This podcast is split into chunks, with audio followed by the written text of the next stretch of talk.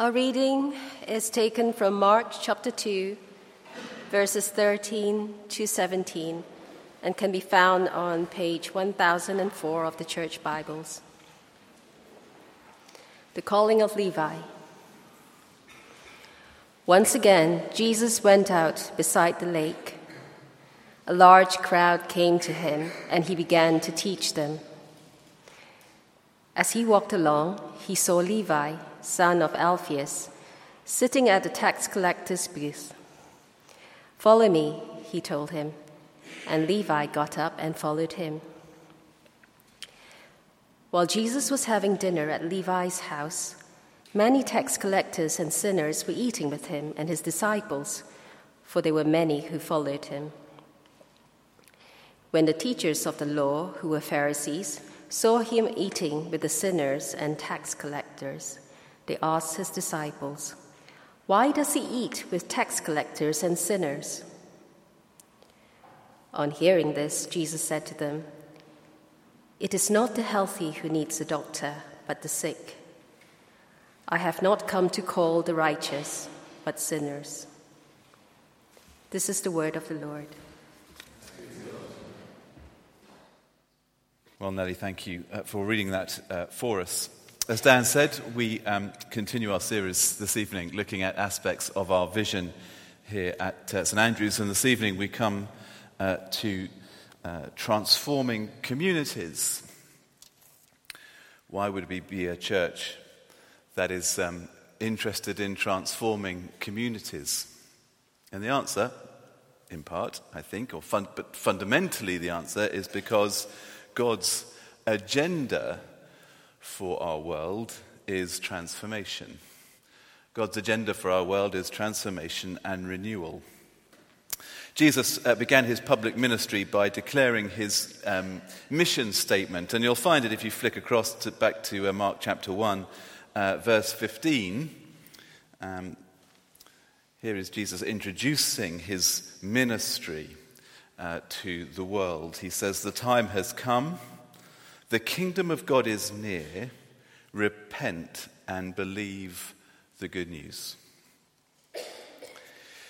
So, the mission of Jesus, we discover right at the start of his ministry, is to establish and to extend God's kingdom, God's new world order, if you like, till the ends of the earth. And as we watch Jesus um, in the rest of the Gospels as we uh, read about him, as we see what he says, what he thinks, what he does, what he prays. We learn more and more about this kingdom. It is a kingdom, we discover, of light uh, in the place of darkness. It is a kingdom of truth uh, in the place of lies. It is a kingdom of uh, self giving uh, in the place of um, self serving. It is a kingdom of humility instead of uh, haughty arrogance. It's a place of freedom in its broadest sense, instead of slavery in its broadest sense. It is a place of generosity as opposed to avarice. It's a place of justice uh, as opposed to oppression. Uh, it's a place of repentance as opposed to self righteousness. It's a, a place of liberating worship of God rather than the soul destroying worship of created things. In summary, it is a place of life instead of death. It's a kingdom that we glimpsed in the Garden of Eden uh, but lost a long time ago. And if you've been with us uh, the six o'clocks the evenings, we've been looking at um, various gardens in the Bible. We started with Eden, it was a theme that ran through that series. Um, and if you're with us, you'll know, therefore, a little bit more about how the kingdom is modeled by the Garden of Eden, this place built by God, created by God for us and His, uh, um, for us and for the world God's people in God's place under his rule. Lost because of the first sin of Adam and Eve. And Jesus, right at the start of his ministry, says, Well, I've come to restore what was lost. I've come to restore this kingdom that was glimpsed, enjoyed for a short time by Adam and Eve, but lost. I've come to restore it. And more than that, I've come to invite you into it. I've come to uh, invite people back into a relationship with God and back into membership of his kingdom. And the question is, well, how? How is that going to happen? And the answer surprised many people then. It still surprises many people uh, today. He says the way you enter this kingdom, the way you receive this kingdom, is by repenting and believing. Or, as he puts it to Levi in the reading we just had from Nellie, uh, follow me. Follow me. That's essentially the same idea. Turn away from the life you have been living, turn towards and follow me. So, the first thing we have to say as we look at these chapters in Mark is that Jesus doesn't come fundamentally as a life coach, he comes as a life giver. The invitation that he gave to people was not to resolve to do better, uh, it wasn't to resolve to be better. Fundamentally, his invitation, the way the kingdom is established, the way the kingdom grows, the way one joins the kingdom and participates in the kingdom and grows in the kingdom and extends the kingdom is via repentance and faith. That is to repent of resisting God and of exalting self. That, of course, is the recipe that got the world into the mess that it's in. Rather, turn around, says Jesus, receive me, follow me, and with me receive new life in this kingdom I am establishing. This new life that I offer, and the way of living that comes with it, and the way of living that expresses it. And the reason that God's transformation of us and renewal of us and membership of His kingdom and the re-establishment of a relationship with God uh, comes through repentance and through faith is because, as Jesus says to the religious leaders of His day in Mark chapter 2, the world is deeply and profoundly sick. You see, what we need, Jesus says, verse 17 of chapter 2, is healing, fundamentally. Uh, we don't need a moral example, or at least um, we don't just need a moral example. Jesus, of course, is a moral example, he is the perfect model of life in the kingdom. But we need more than just a moral example. Uh, we need more than just religious instruction and then told, well, there it is, get on with it. What we need is healing. You can't cure a dying man by simply showing them what a healthy man looks like and saying, well, look, look, you know, just try to look like that. What you need to do is you need to cure them. Jesus says, I am the cure. I have come to bring new life, a new way of living that is characteristic of being a part of God's kingdom. So repent, receive me and the life that I bring. But of course, as members of God's new kingdom, as followers of Jesus, as people filled with his spirit, we should naturally begin to embody something of the characteristics of this kingdom. Embrace and embody its values as opposed to the values of the world, its characteristics as opposed to the characteristics or some of the characteristics of our world. And we're to do that in the communities that surround us, that God has placed us in. We're not just to be passive recipients of God's kingdom, we're to be active participants in it. Or to change the metaphor a little bit, as Paul will do in his letter to the Corinthians, we're to be ambassadors of this kingdom of which Christ has made us a part. What does that all mean for us as a church? It means that we are committed to be a church that seeks to be increasingly transformed by Jesus Christ, and a church that is seeking to learn and to live in our communities the ways of God's kingdom. And knowing that the ways of God's kingdom are good, we're a church committed to living out and expressing its good, God given values, wisdom, ways of living in our communities. And as we do that, we'll bless them. We'll be a blessing to our communities, we'll change people's lives in positive ways because they will be interacting with people who are themselves seeking to be shaped by God and God's good transforming word. We will, in some ways, improve the lives of those around us who are, in many ways, being ground down by the ways of the world as they interact with us, a people who, by God's grace, are beginning to embody and express something God given, God shaped, and therefore good.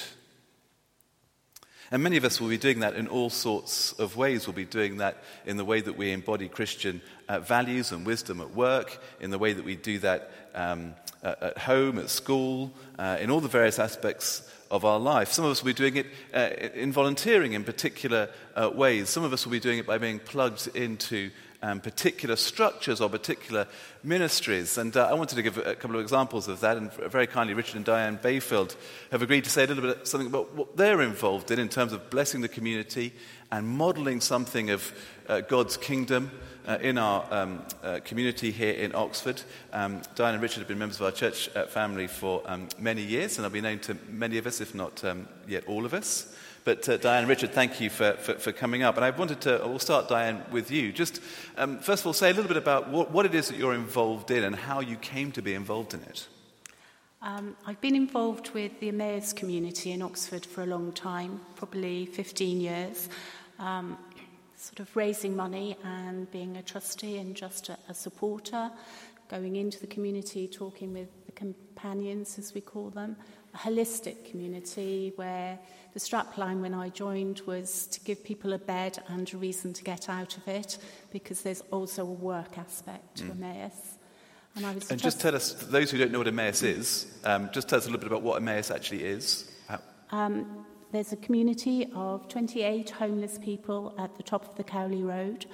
Um, they're all ex, they're all ex-homeless people. They sign off benefits, join the community, and then um, they have a structure to their day, um, supportive workers, and they work in the stores, which generates money to keep the community going. So um, donations need, were needed at the beginning, but there comes a point when it becomes um, self-financing. Not quite there yet, but on the way.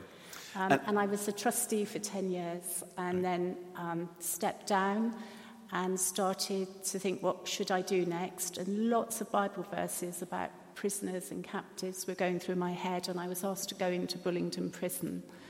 And I now volunteer on a restorative justice course there. Wonderful. And um, Richard, are you going to say a little something about Bullingdon?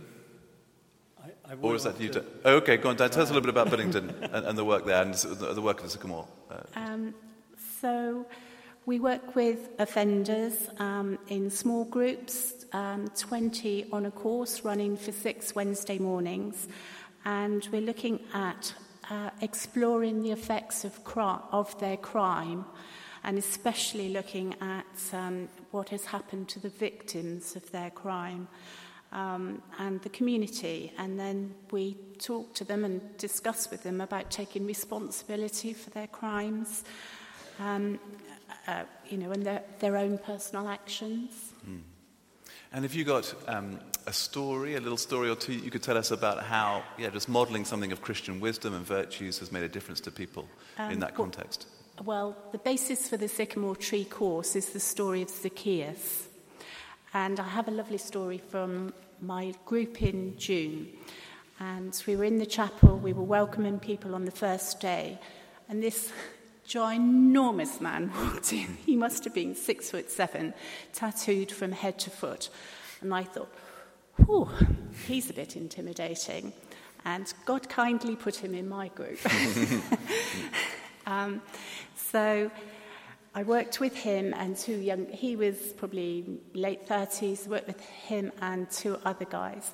And he immediately engaged with the Zacchaeus story mm. and said, Goodness me, that could, could have been me. Mm. Um, anyway, his story unfolded. He was such an encourager to the other young guys as well. And he did all his workbooks, he did his homework, and he wasn't prepared to, to make his. Um, we asked them to do a symbolic of act of restitution at the end of the course. And although he was really confident he would only do it to the small group, but that's fine. I knew that God had been working and he had really engaged and he had recognized that he had really impacted on someone with a very violent crime. Um, and I was so taken by how he'd got involved. I asked him if he would be a mentor on a course in the future. And he was just thrilled. I don't think anybody had asked him to do anything like that before. Um, anyway, I didn't see him all over the summer. And um, at harvest service, I went down to the kitchen and somebody hailed me across the kitchen as I was collecting soup, and it was this guy. And I said, So, how have things been going? And he said, um, I've restored my relationship with my son. I've written to my victim and apologized, and they have written back. They don't want to meet, but that's enough. He said, I've raised £1,100 on a rowing marathon, which he'd done in the gym. So I said, Well, that's great. You're going to be a brilliant sycamore tree mentor. And he said, And I've got my Cat D, which means he'll go to an open prison. So he'd um, been a good prisoner. So sorry, Diane, I won't be able to be a mentor. But it was just so lovely. I don't, we don't very often see them. Um, so, oh, and then he's a barista in the prison cafe, and he said, "Come and have a coffee with me, Diane, when I'm in next. When you're in next." Great. Thank you. Richard. So probably just Just come a little closer to the mic, brother, if you would. picking first, if we could have that first slide now, thanks. Um, and I I think this, there's a link between the prison and homeless because a lot of the people that you find in prison aren't just the six foot six tattooed guys, but they're the homeless who've had enough. Um, I think that's something I've really learnt about um, the link between what we see on the streets. And if after a few nights you've had enough being out there, cold, wet, being kicked, and so on, um, actually throwing a brick in a window to get arrested is actually a soft option. So, in terms of prison ministry, it's very interesting who's there and what their motivation is. And, and crime has nothing to do with it, it's often a roof. There are, there's a very mixed, mixed community. Um, but again, I think that, that's quite important because a lot of the homeless, to me, the people I've met, um, are ex military, ex services, Remembrance um, Day coming up in a week's time. Think about a lot of the people on the streets actually being ex services.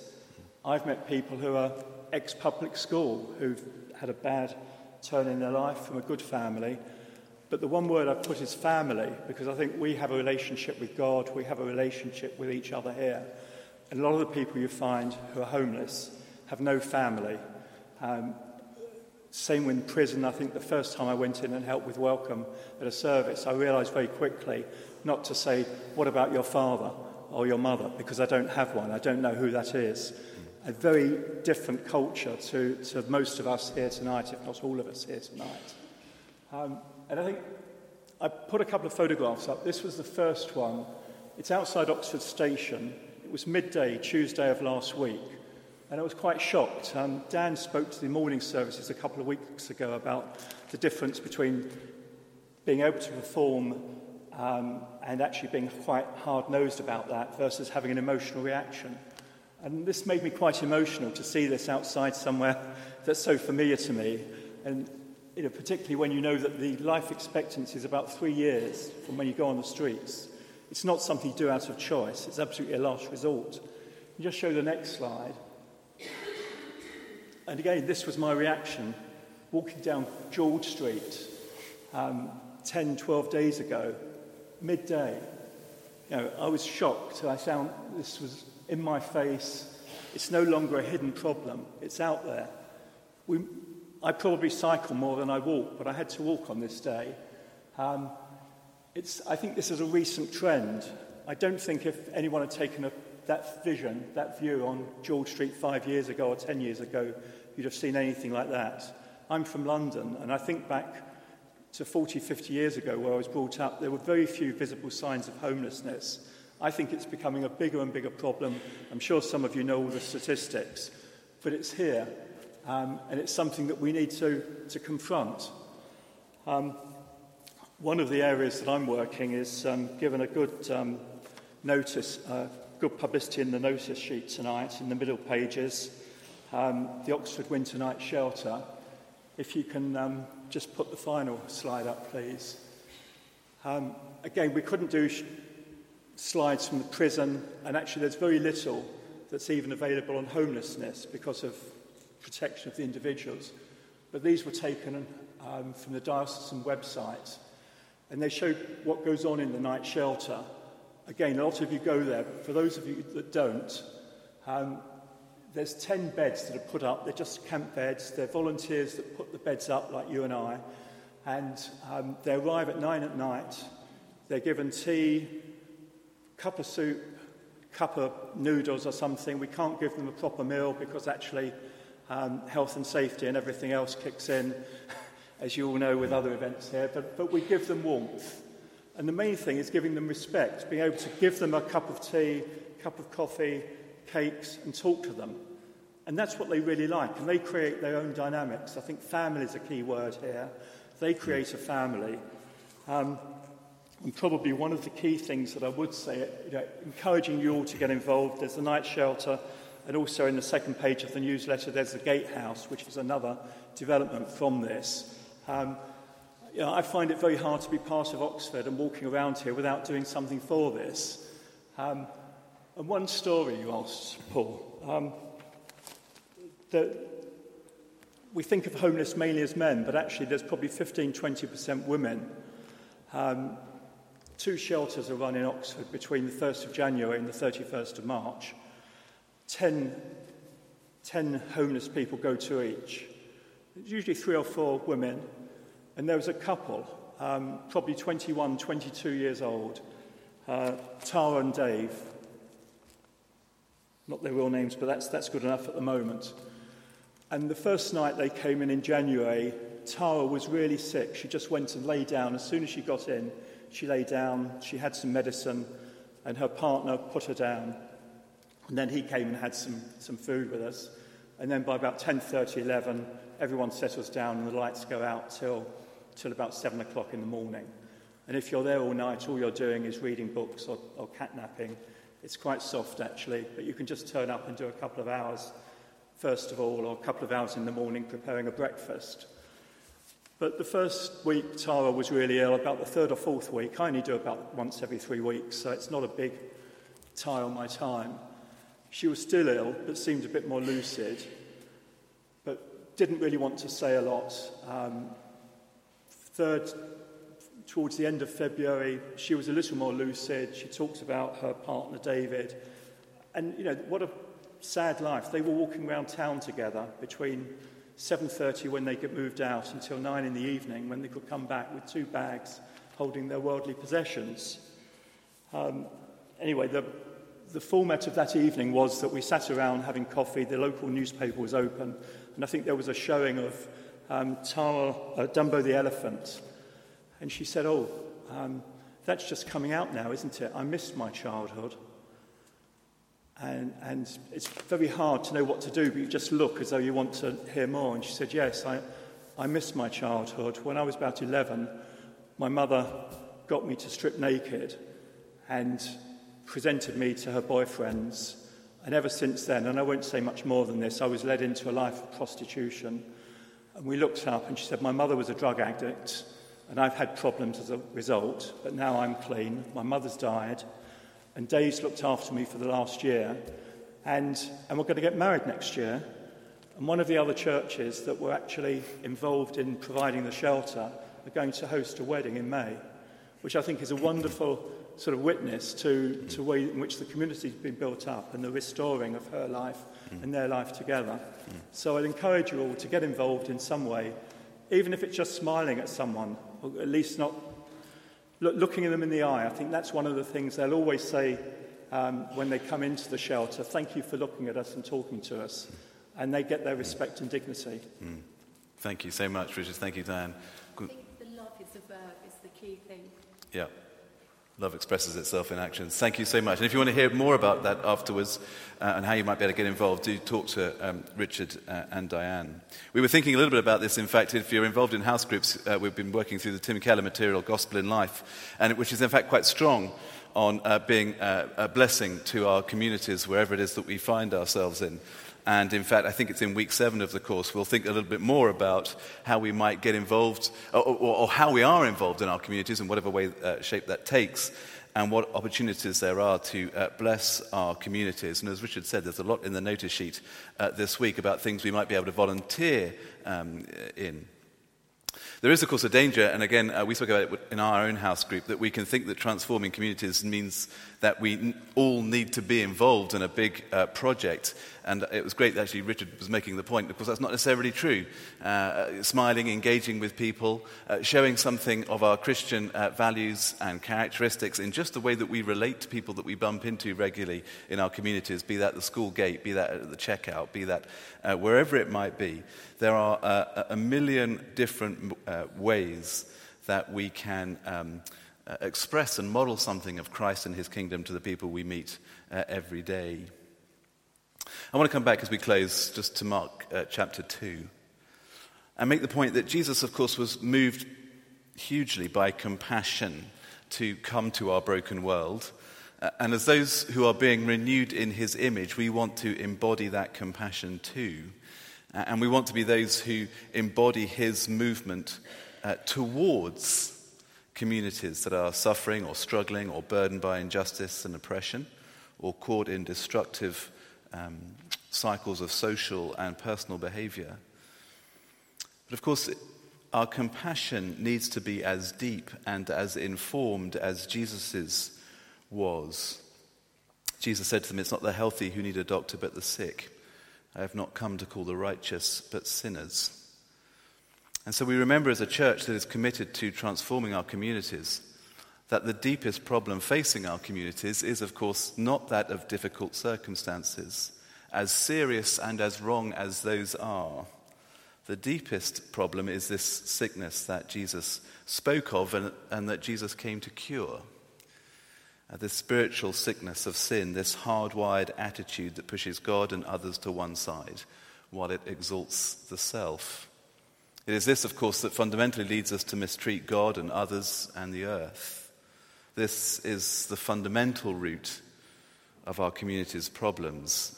We are often victims of others' sin, and we are often perpetrators of sin. Our community's greatest need is the life giving cure of Jesus Christ. So we don't just want to improve living conditions, as good and as right as it is to do so, but we want to love people enough to introduce them to the source of life, that is Jesus Christ. We don't want it to be the case that people just benefit. Uh, uh, from us who are a part of God's kingdom, we want them to become a part of God's kingdom. Not just to see what new life looks like, but to have that new life for themselves. Not just to taste the fruit of God's kingdom, but to become a, a part of that kingdom so that they can bear fruit themselves. And as they do that, to start to bless and transform communities around them. It is striking, isn't it, that the first thing Levi does after starting to follow Jesus is to hold a dinner party and to invite his friends to meet Jesus, who has changed his life. Bringing uh, his friends to Jesus, I think, was the most loving thing Levi could do, and it's the most loving thing that we can do. As we close, it is interesting to me that sometimes people speak about social action as if it detracts from evangelism. Sometimes social action and evangelism are played off against each other. That should not, of course, be the case.